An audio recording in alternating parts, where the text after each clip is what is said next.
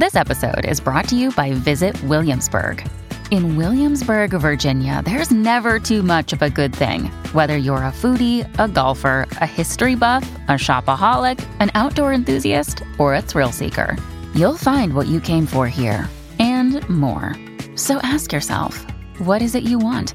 Discover Williamsburg and plan your trip at visitwilliamsburg.com. Welcome back, friends and neighbors. It's Thursday, February 23rd, 78 years after the flag was raised during the Battle of Iwo Jima. Today, we hear from Brandon Miller's lawyer. We have a quadruple killing in South Alabama. We have the promotion of a Buffalo soldier, and as billed, this week has brought record high temperatures. I'm Mike Morgan, and we're down in Alabama.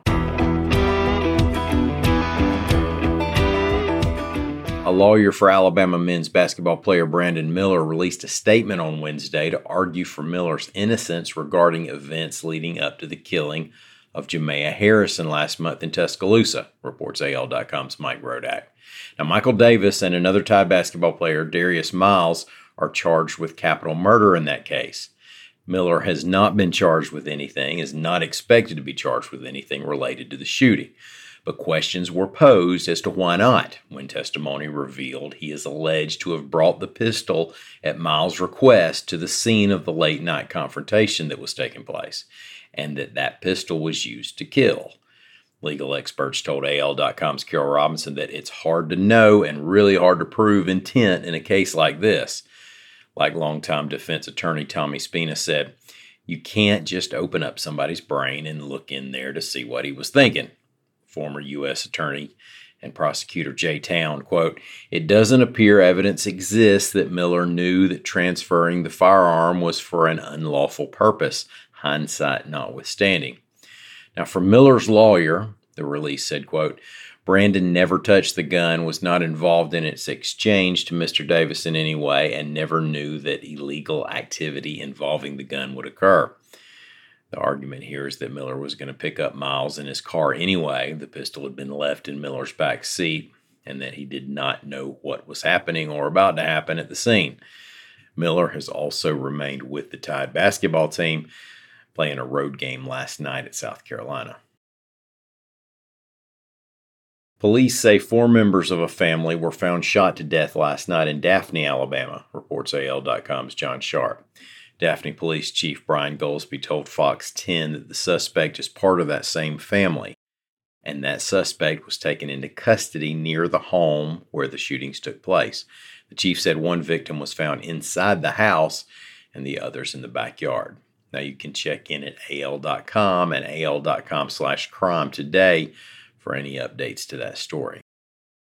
Pascal Conley of Madison County has been promoted from sergeant to second lieutenant by the United States Army. Now, making this promotion particularly noteworthy is that it was made posthumously, very posthumously. Lieutenant Conley died in 1919. During the Spanish American War in 1898, he served in the 10th Cavalry Regiment as one of the cavalry's Buffalo Soldiers, a nickname given to the black cavalry by some of the Plains Indians they fought against.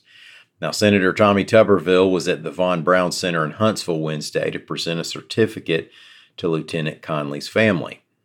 Ollie Conley, who was Conley's first cousin's grandson's wife, it's been a while, folks, she said there were about 30 family members from all around the country at the ceremony. According to Tuberville, this wasn't just an honor that was handed out because this family pushed for it.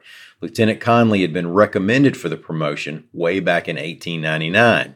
That's 124 years ago. And as the senator said, for some reason the ball was dropped, and so it ended up taking a long time to go through. Quote, This was obviously not given, it was earned. Those who have voiced support for the promotion over the years included General George Pershing and Senator Jeff Sessions. In case you haven't noticed, it's a little warm out there for February. Depending on where you are in Alabama and what time you're listening to this, you might be getting near a record high for February 23rd. AL.com weather reporter Leigh Morgan reports that we reached a few February 22 records yesterday. Anniston tied a record last reached in 2018 with a high of 82. Birmingham also hit 82 degrees, breaking a record that was set in 1897. Mobile, also at 82, broke a record that was last reached last year, and Tuscaloosa at 83 degrees tied its record last reached in 2018. Now, on Friday, a cold front's expected to move into the state, cooling off at least the northern part of the state, depending where it might stall out. Thank y'all so much for listening. We're going to be back here again tomorrow. Till then, come on by and see us on the World Wide Web at al.com.